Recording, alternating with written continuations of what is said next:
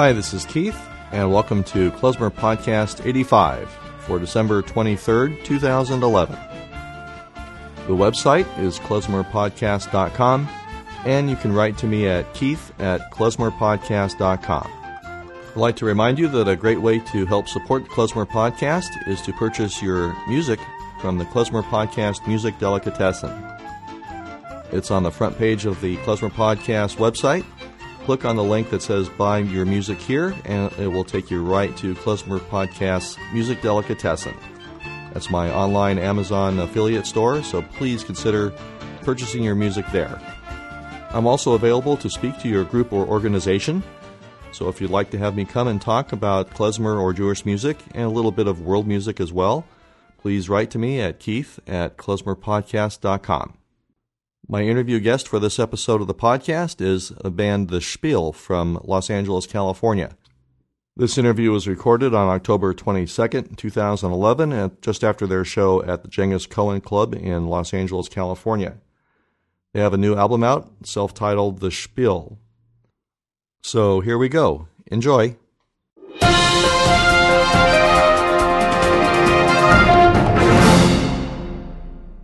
Hi, everybody. This is Keith with Klezmer Podcast, and I'm visiting once again with the Spiel. Uh, we last visited, I think, about two years ago, and they just fin- uh, already Kanahara, uh, and they just finished a packed show at Genghis Cohen in uh, Los Angeles, and uh, welcome back. Uh, let's see, Claire, Isaac, Jessica, TJ.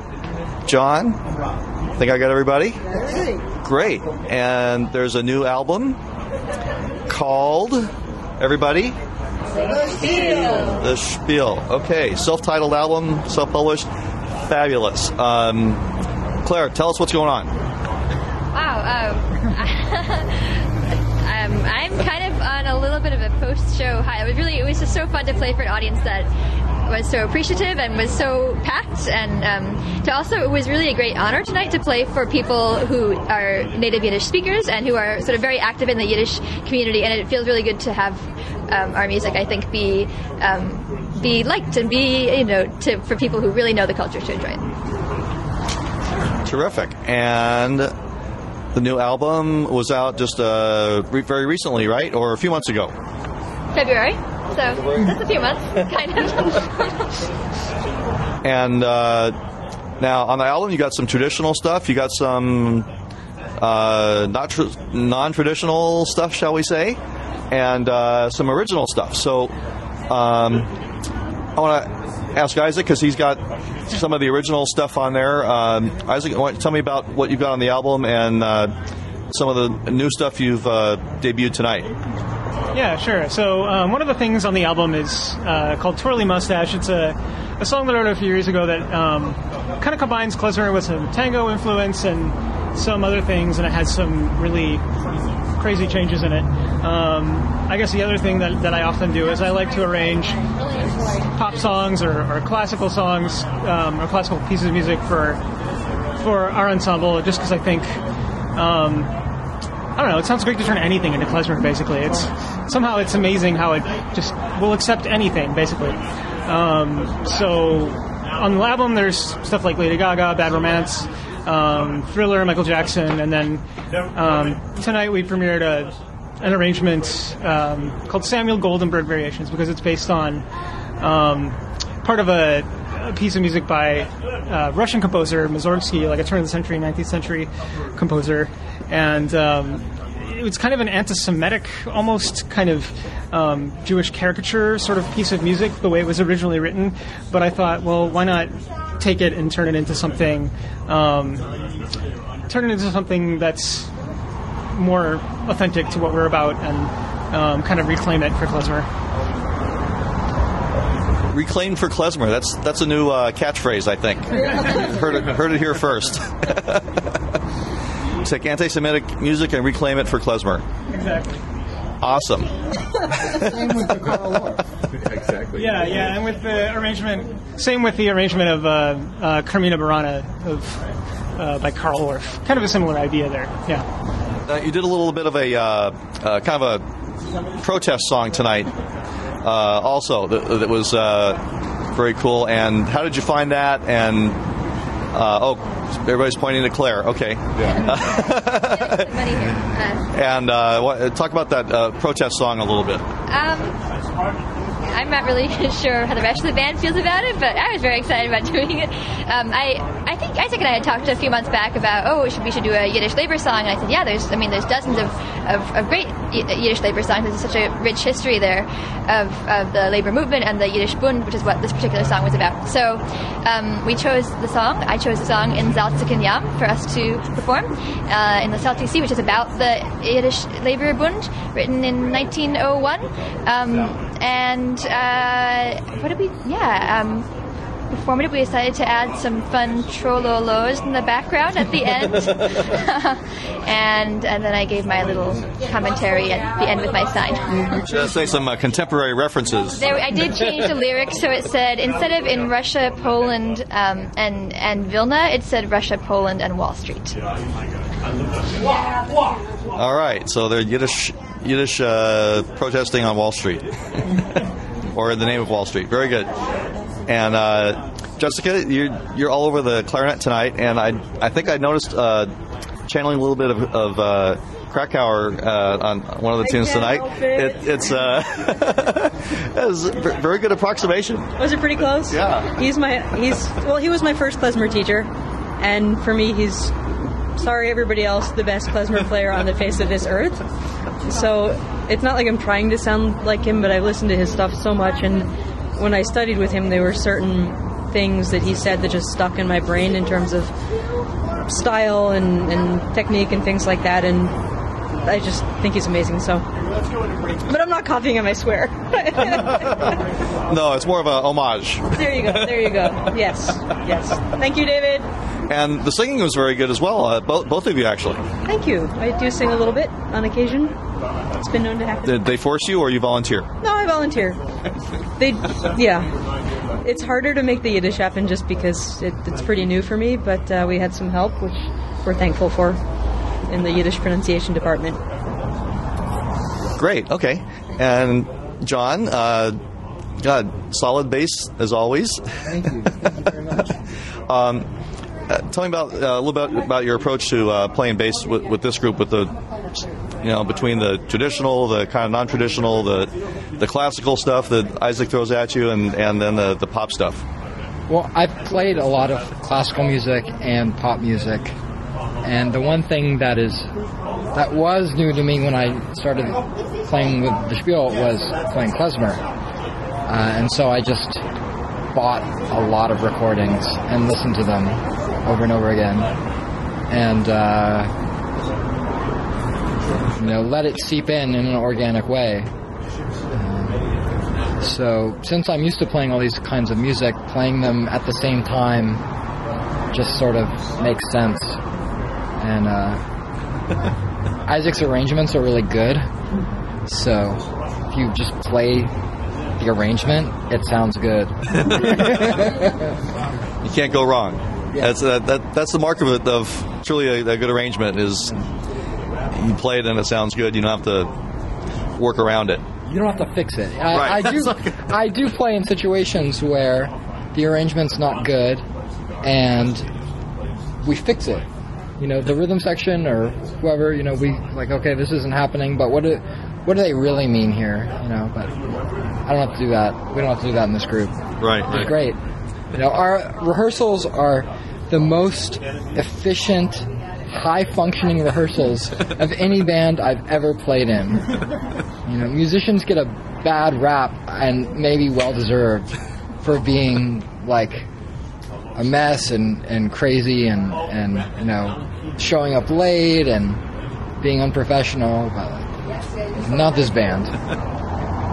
I love it. with the Claire carry to their It's like a bullet and a. Yeah. Wow. Well, high praise indeed for the uh, for the group community feel. I, I really, I do like that. There was a decision made at a certain point that basically whatever if we were playing say a, a paid gig like a bar mitzvah or a wedding that essentially whatever was offered to us as long as it was not ridiculously low we would take it and we would divide it evenly rather than saying oh just two or three of us are going to play so that was just a sort of a decision that came about organically and I, I think it's really great We like each other. Yeah, we can tell. I think I, I think everybody can tell. That's great. and uh, TJ, so I got to ask you a little bit about your approach to the, to the drumming. And I noticed uh, I already mentioned to you earlier about the Rumshinsky. Uh, it's probably your your highlight for the night, I think.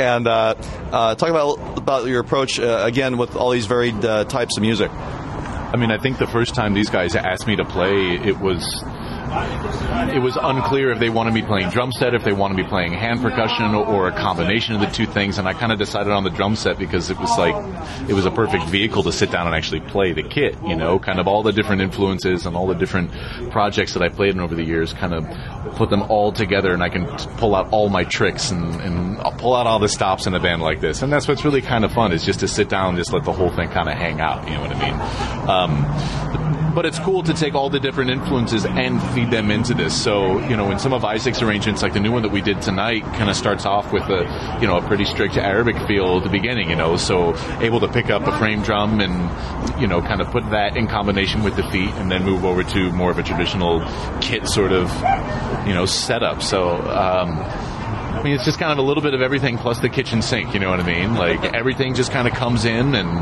and and we just go for it. You know, that's where it all starts. Rehearsals. Great. And uh, let's see. I know you guys are a little bit short on time, so I won't uh, keep you too long. Anything else you want to? Anybody want to mention? Anything? Mention the Dorothy Chandler. Uh, If you're in the LA area, come to the Dorothy Chandler Pavilion on December 24th between 3 and 6 p.m. We don't know exactly what time within there, but I'm sure they'll be publishing a schedule, and that it's free.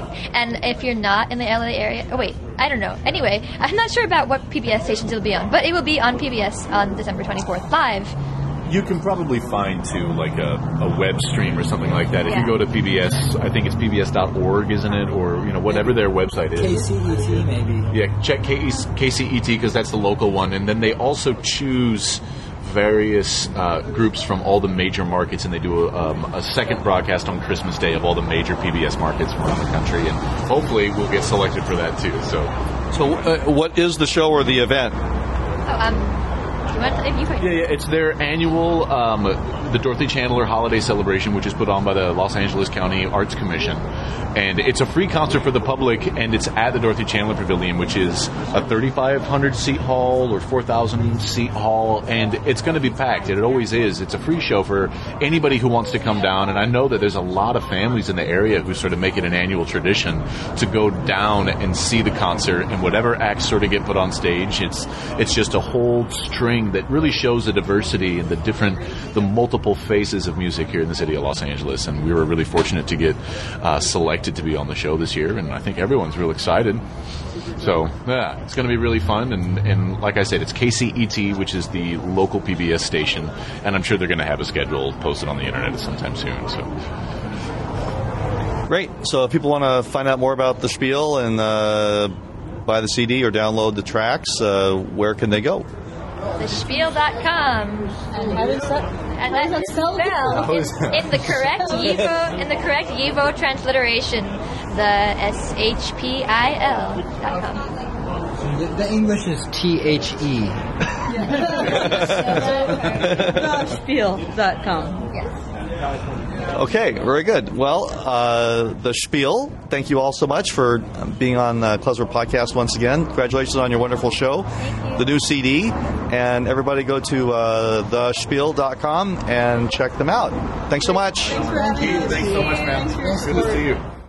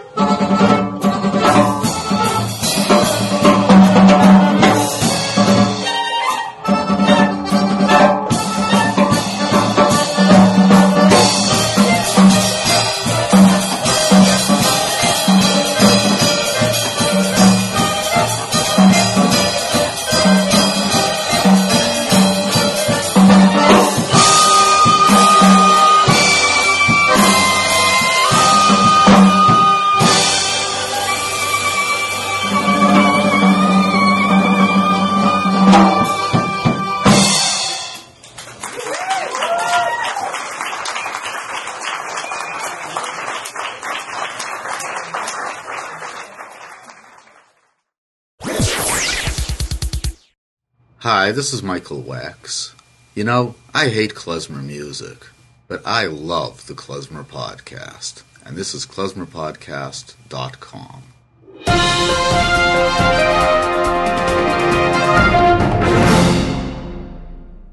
All right, I'm back. That was my interview with the Spiel from Los Angeles, California. The song we heard was Samuel Goldberg Variations, an original tune by the band that I recorded at their live performance at Genghis Cohen.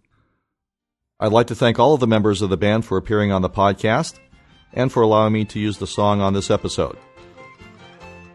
So remember, if you have any questions, comments, suggestions, or if you have a band that would like to appear on the podcast or have your music played, or if you have a recent or soon to be released album you would like me to review, please write to me at keith at klezmerpodcast.com. And again, the website is klezmerpodcast.com. As a reminder, the music heard on Klezmer Podcast is for promotional purposes only and is used with permission. So that's about it for Klezmer Podcast 85. Thanks for listening. Please stay subscribed, tell your friends, and until next time, bye for now.